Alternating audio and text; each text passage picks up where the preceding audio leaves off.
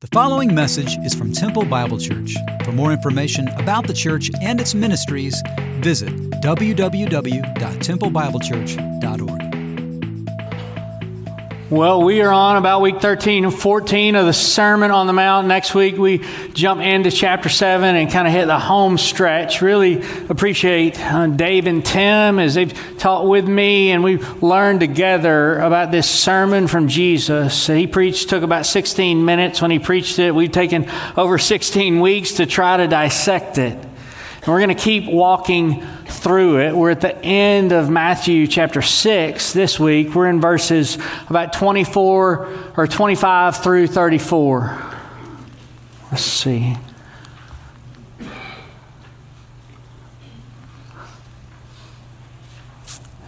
Am I going the wrong way there? Uh, let's see. Well, I want to tell you about a guy named Robert, and, uh, and let's see if I can find him. Here we go. This is Robert, and Robert, back in the 30s, loved to sing. His dad was a preacher, and he sang at church. He's pretty good. He wanted to join the high school choir, but his dad was a little bit nervous because he didn't want him singing anything other than church music. But finally, he just said, Yeah, you can join the choir. And he goes to join the choir. And the choir teacher, the first day, just says, Man, you're really talented. Gives him private voice lessons. He goes to college and gets a degree, ends up moving to New York, gets some small parts. Then World War II hits. He goes, serves in the war, comes back, and in the late 40s and early 50s picks up a couple more small parts in Broadway productions. Then there's a contest in 1953. It's an open air contest, and whoever wins this contest is going to get six months of training and then a contract at the New York Metropolitan Opera. His friends are like, Robert, you got to go for it. He goes, No way am I going for it. They said, Why not? He said, Because if I enter that competition, I'm going to win, and they're not going to let a black man sing at the Met. It's 1953. Well, he entered the competition. He won. They gave him six months of training, and they weren't going to let him sing. But he kept pushing and pushing and pushing. And 13 months in, he got his contract played an Ethiopian king, met a girl named Sarah who was a really good singer. She sang mostly at church, but had a little singing career. And there's this great family, and they get married, and then they had two kids, Robert Jr. and Brenda, both really talented. Well, Robert Jr., he starts singing in high school. He's really gifted, goes to college, gets a degree. He comes back to New York, and he's making a living in music, but he hasn't just made it. He really hopes to find fame in music, but he's struggling with it. And one night he's at a couple of friends' house, Robert's son is, and he sees this four word saying on the wall, and it's a mantra from a Hindu guru named Meher Baba. And it just starts rolling around in his head, and he's walking along the streets of New York and he finds himself singing it. And then one day he sits down and writes this Here's a little song I wrote. You might want to sing it note for note. Don't worry, be happy. In 1998, Bobby McFerrin became the one hit wonder that he is. Was what Jesus is saying, is it what Bobby McFerrin or Hindu guru Meher Baba would say when he says, Don't be anxious three times in the passage that we're going to read? Is it just a saying that would work well for Hindus or Buddhists or Muslims or heck, you might be even an atheist? Say, if you're worried, just don't worry, be happy. Or is there something much deeper that Jesus might be calling us to? When he says, Therefore, I tell you, do not be anxious about your life, what you will eat or what you will drink nor about your body what you will put on. Is not life more than food, and the body more than clothing? Look at the birds of the air. They neither sow nor reap nor gather into barns, and yet your heavenly Father feeds them.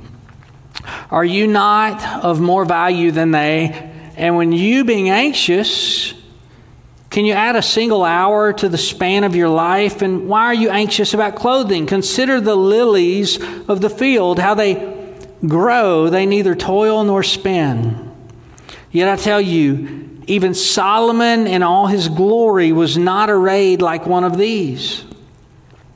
But if God so clothes the grass of the field, which today is alive and tomorrow is thrown into the oven, will he not much more clothe you, O you of little faith? Therefore, do not be anxious, saying, What shall we eat, or what shall we drink? Or what shall we wear? For the Gentiles seek after all these things. And your heavenly Father knows that you need them all. But seek first the kingdom of God and his righteousness, and all these things will be added to you. Therefore, do not be anxious about tomorrow, for tomorrow will be anxious for itself. Sufficient for the day is its own trouble. Now, I should, I should give a disclaimer as we are going to talk about anxiety and how Jesus offers freedom from that. Some of you experience or have experienced clinical anxiety, and we want you to hear if that's you, seek help, seek someone to talk to seek uh, whatever you need to get that resolved. And at the same time, we would say, even in the midst of clinical anxiety, we believe there's something that the gospel has to offer.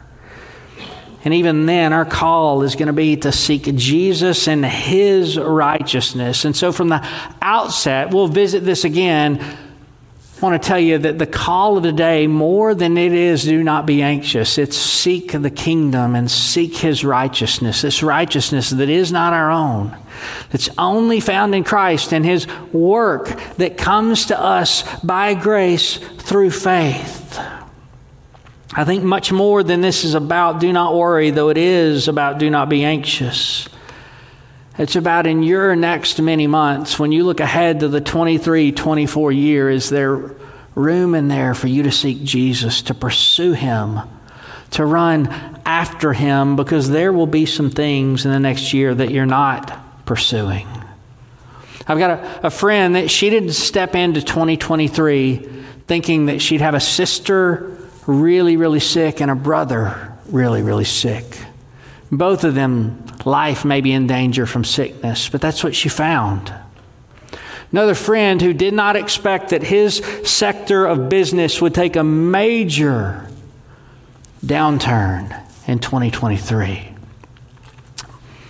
But both of them I've seen in the last weeks seeking and trusting and resting in Jesus. Now, maybe what you're experiencing isn't what they're experiencing, but maybe you weren't planning this year you weren't seeking to be laid off, but you have been. Maybe you weren't planning on the rates being up and the market being down.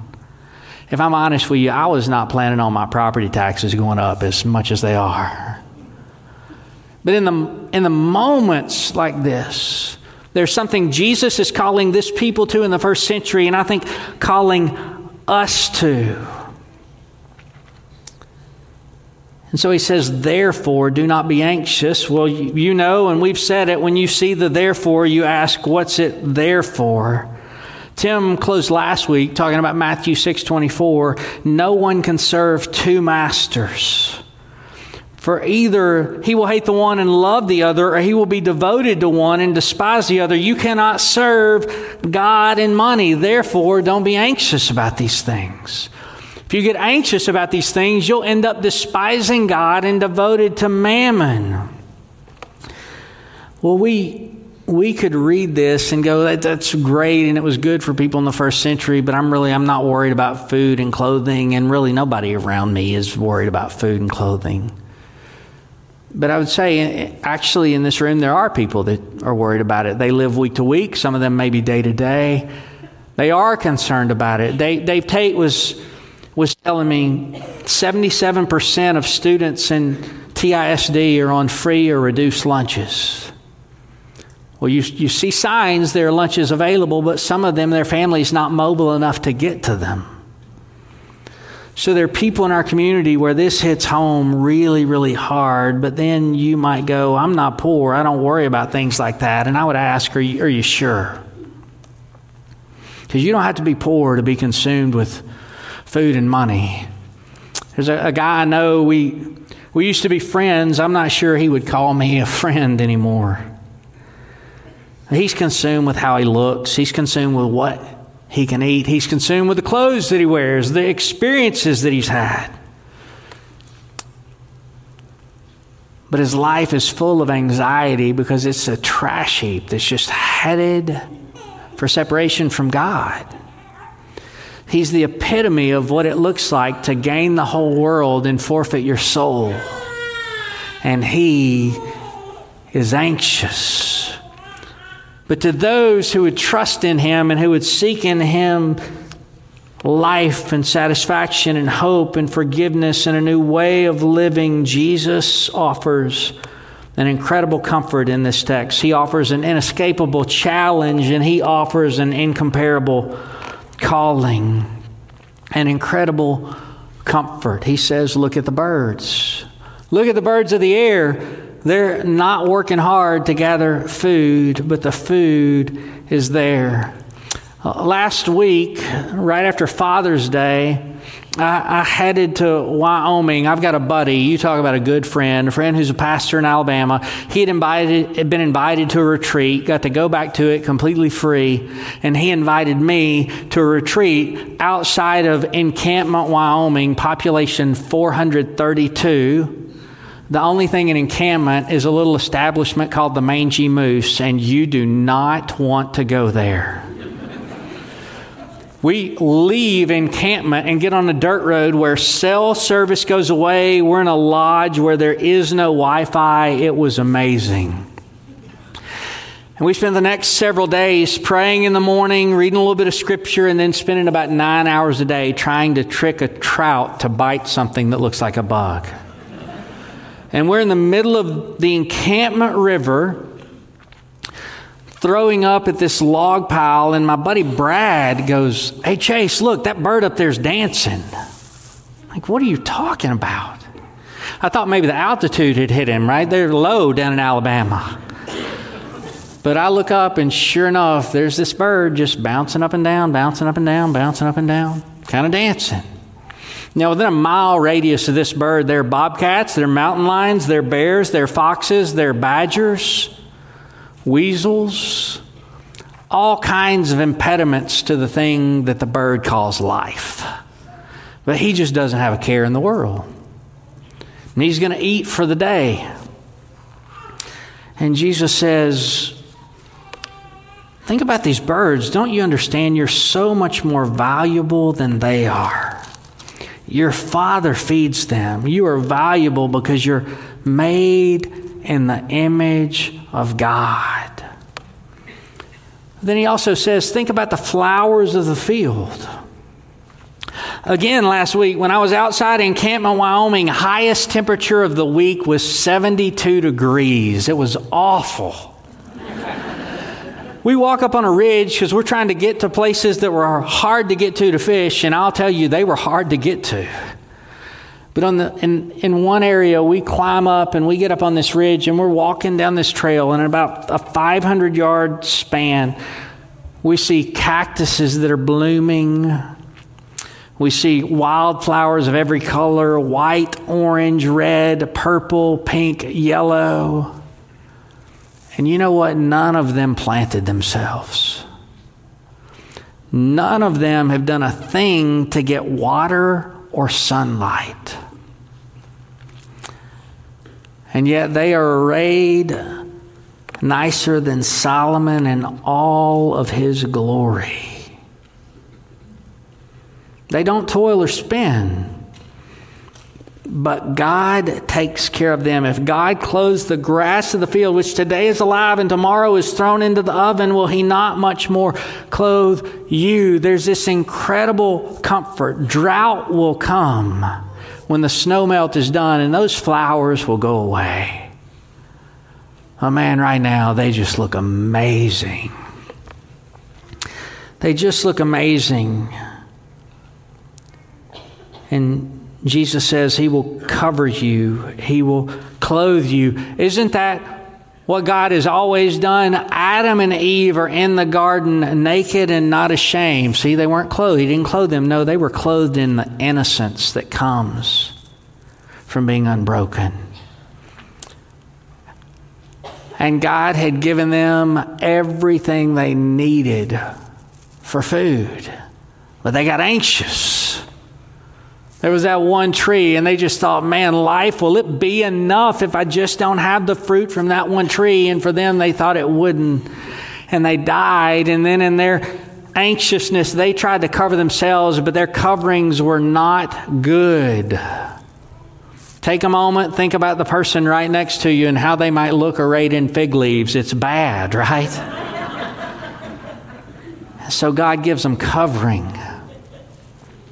He gives them covering with animal skins. There's a sacrifice made, but that covering is really just the beginning foreshadowing of this great covering God is going to give with the blood of Jesus Christ that covers all of our sins. He will clothe you.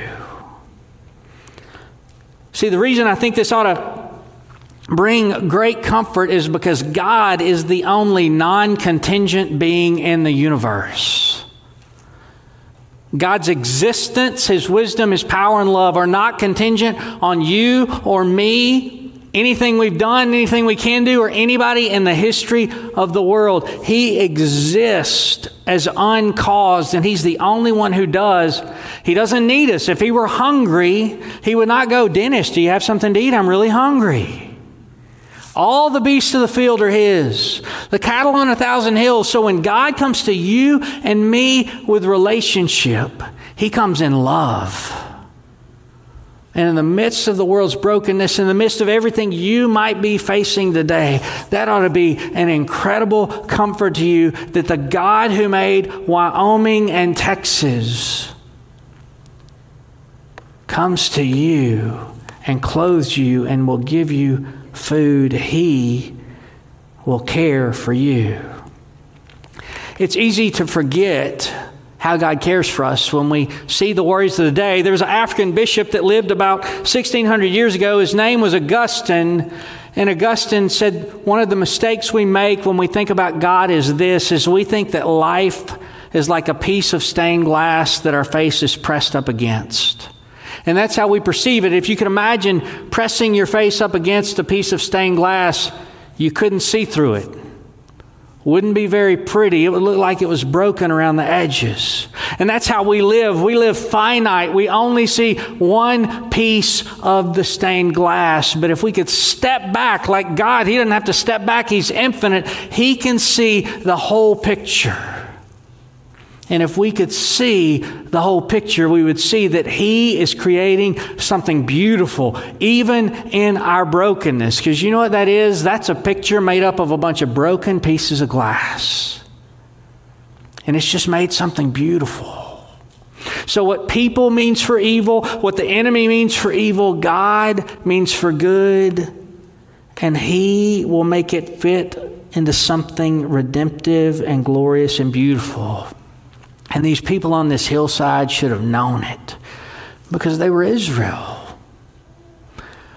God's protection for them had been real in Egypt. His provision for them had been true in exile, and His deliverance would be provided for them from all evil. So he says, Don't be anxious. You're more valuable than the birds and the flowers. You're made in the image of God, and you are his people. Don't be anxious. Now, you might, might hear this and go, well, That's great, Chase. You're, you're pastor. You probably never dealt with anxiety. And uh, that was true for a long time. I, uh, people I love would say that there was a season in my life where I was annoyingly unanxious. And something, something happened in 2013. Some, some difficulty hit our family, and then there was a death in the family in 2014, and some more difficulty hit. And I got to tell you, I was just wrecked with anxiety in ways that I never had been before. I couldn't go to sleep, and when I went to sleep, I didn't sleep long. There's a period of about six months where I literally don't remember sleeping longer than two hours at a time. I was miserable. And if you can imagine a 40 year old man who hadn't slept but about two hours, everybody around me was miserable. And I got to tell you, I don't know why, I don't remember exactly when, I don't know how God graciously removed anxiety from me. I read all the scriptures I know to read, I memorized them, I prayed all the prayers I knew to pray, and it just didn't go away. And then one day it did. It just did. So I don't have five principles and four steps that you can take to resolve all of this. I'm going to tell you, I believe the answer is in looking not at ourselves, but looking to Jesus. See, my, my anxiety isn't just utterly gone away. I heard a guy describe it this way the other day, and I really appreciated it. It hasn't utterly gone away, but it's not here right now, I can tell you. Well, of course it's not, Chase. You just went to Wyoming, right? but it's kind of like it's in Killeen, right? It, it might show up 30 minutes from now, but I know when it's coming. And if it's coming, I can be prepared. And in the midst of it, I have a Father who loves me, and you have a Father who loves you. And that ought to be incredible comfort. Jesus gives incredible comfort, but he also gives an inescapable challenge. He gives an inescapable challenge when he says, Therefore, do not be anxious.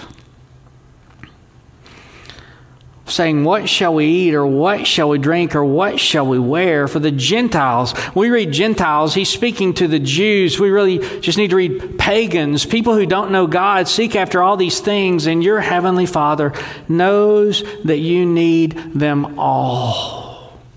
I think he's saying, hey, remember, you're Israel. You're the people of God. Remember who you are. You're not the pagans. Why do you have such little faith? Now, the good news is in the midst of our little faith, we've got this big God who shows up, shows himself mighty to save. I, I, I think Matthew's readers would know that through the Spirit they're going to be given a righteousness that exceeds the righteousness of the scribes and the Pharisees, because Jesus started this sermon by saying, If your righteousness doesn't exceed the righteousness of the scribes and the Pharisees, you can't enter the kingdom of heaven. He's going to give it to them through his death and his resurrection. And I think he's maybe asking this Hey, what, what story would you like to be part of? See, because you could be this, this person who's trying to live success in the Roman Empire and give your allegiance to Rome. You could be this person who's a Jewish zealot that wants to be part of this story of revolution where they conquer Rome and take over and set up a, this kind of this euphoric place on earth. So right now, there are kind of two stories that are competing in the world, and one says, hey, you know, the world was in a really dark place um, but, but it's not dark anymore. We, we've come to the light, if you will. See, it was dark because of this fear religion held over people, but we can, we can move away from that now. We don't have to believe those silly old tales, and we can be free from all that deception. Well, the world's been trying that out for a couple hundred years, and I got to be honest, it doesn't seem to be working really well. See, the, there's another story, though, that says the world was beautiful and people were made in the image of God. But in our sin and rebellion, we broke our relationship with God, and that's what actually brought darkness into the world. Not, not separation to God, but separation from God brought darkness. So, really, this story is a story of people who see this Jesus, the King who's come, and who seek after him. And he's got this challenge. What story do you want to be part of? He is reminding them, You're the new covenant people. This law is being written on your heart. You're going to be people who, it's not just that you don't murder, you're not angry. It's not just that you don't commit adultery, you don't lust because you've got a different treasure. It's not on earth. It's in Christ. He's calling them to something bigger than themselves. He's calling them to something beyond themselves. And he's reminding them that the love of the Father ought to have them beside themselves. See, there I, I am last Wednesday night, two Wednesday nights ago, walking in darkness to a cabin And my friend goes, Hey, would you look at that? And we look up. He goes, that, That's the Milky Way. We saw bald eagles, we saw bighorn sheep, all these amazing things. We saw this river that has been cut out of rock that you just can't cut a course through. And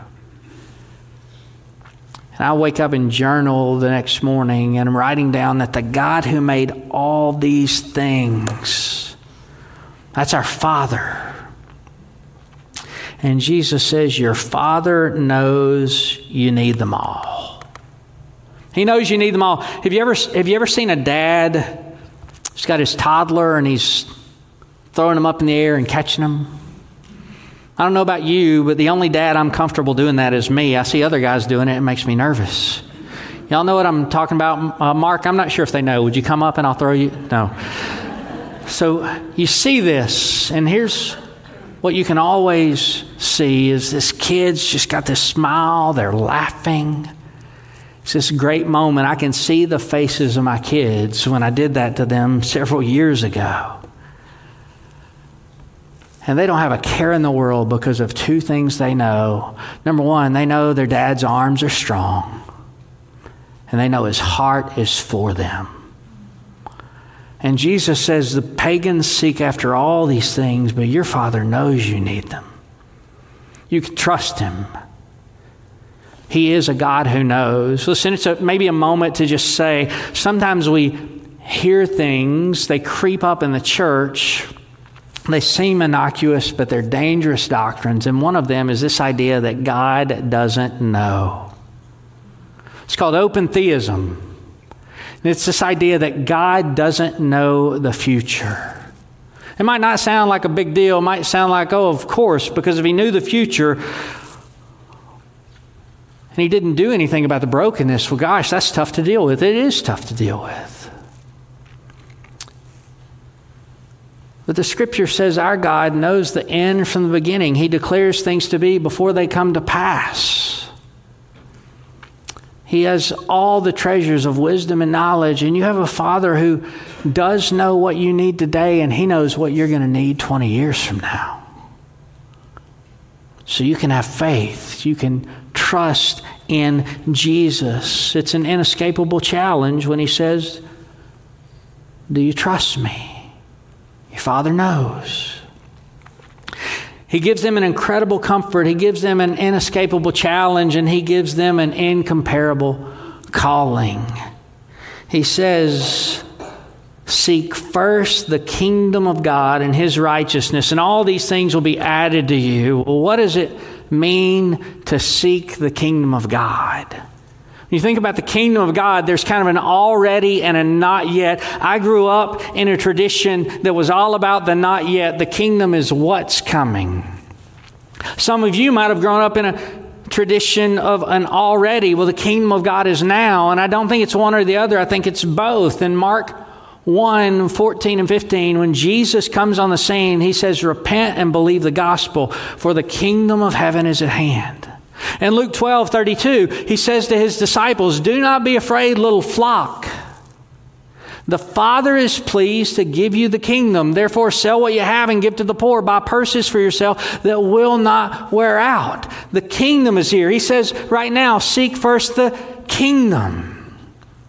But then in John 18 36, when Jesus is going to be crucified, he's standing before Pilate, and Pilate says, Are you a king? And Jesus says, My kingdom's not of this world. If it were, my followers would come with swords and they would fight. There's a not yet in the middle of this brokenness, but we're to live seeking the kingdom really as, as, expressions of love and care and mercy and kindness and forgiveness and service that show the world what it looks like when Jesus is king. We're to labor that way until he comes. Well, well how do we do that? I think the, the biggest part of that is you seek the king. And I'm going to tell you three ways to do that. But before I do, I want to say maybe one of the problems with the witness of the church for about the last 30 years is that we've not been seeking the king. And the world has heard from us a lot more about what we value than they have who we value. Just let that sink in. That maybe one of our problems is that sometimes the world hears more of what we value than who we value. They hear more of what we're against than who we are for. And who we are for is King Jesus. So, how do you seek the King? I think number one, it just, just involves crucifixion of self.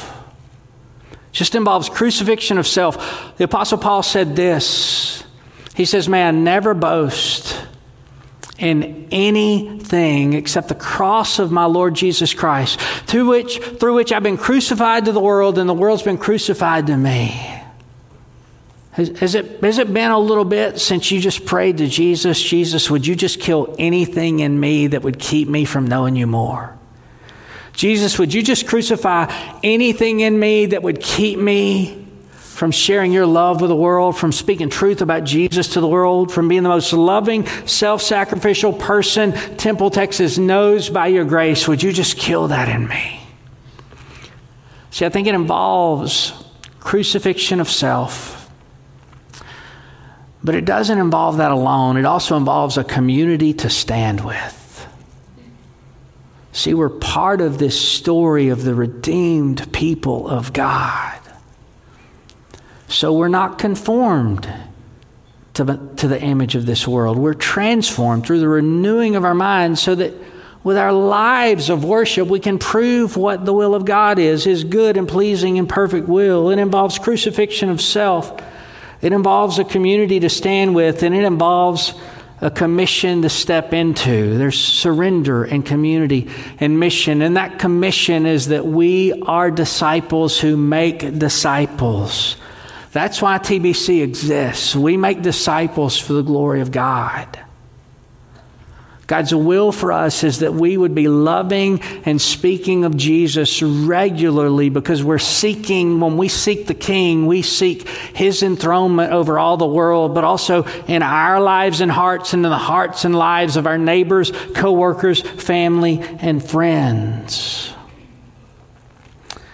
We're to seek the king, and then we're to seek his righteousness. See, it's not the things that we worry about don't matter, they do. And God knows. God knows they do. Chase, if I do this, are all my worries going to go away? Well, that's not what I'm telling you, but what I am telling you is that there's a king who will be with you in the midst of your worry. And I don't know about you, but that gives me a lot of peace. So then our worry turns into prayer, and I think that makes him worth seeking. We pursue the king and we seek his righteousness. We seek his righteousness. It's not a righteousness of our own, but it's a righteousness that's found through faith in Jesus Christ. It's a righteousness that was bought and paid for by the blood of Jesus Christ and proven true by his resurrection from the dead. So that if you confess with your mouth that Jesus is Lord and you believe in your heart, God raised him from the dead, you'll be saved. Your life will be utterly transformed, and you can live to seek the King who created you and who loves you. See, seek it's this word Jesus uses for prayer. You might go, Chase, I hear this, but I got, I'm just so wrecked with anxiety. I'm, I'm weary.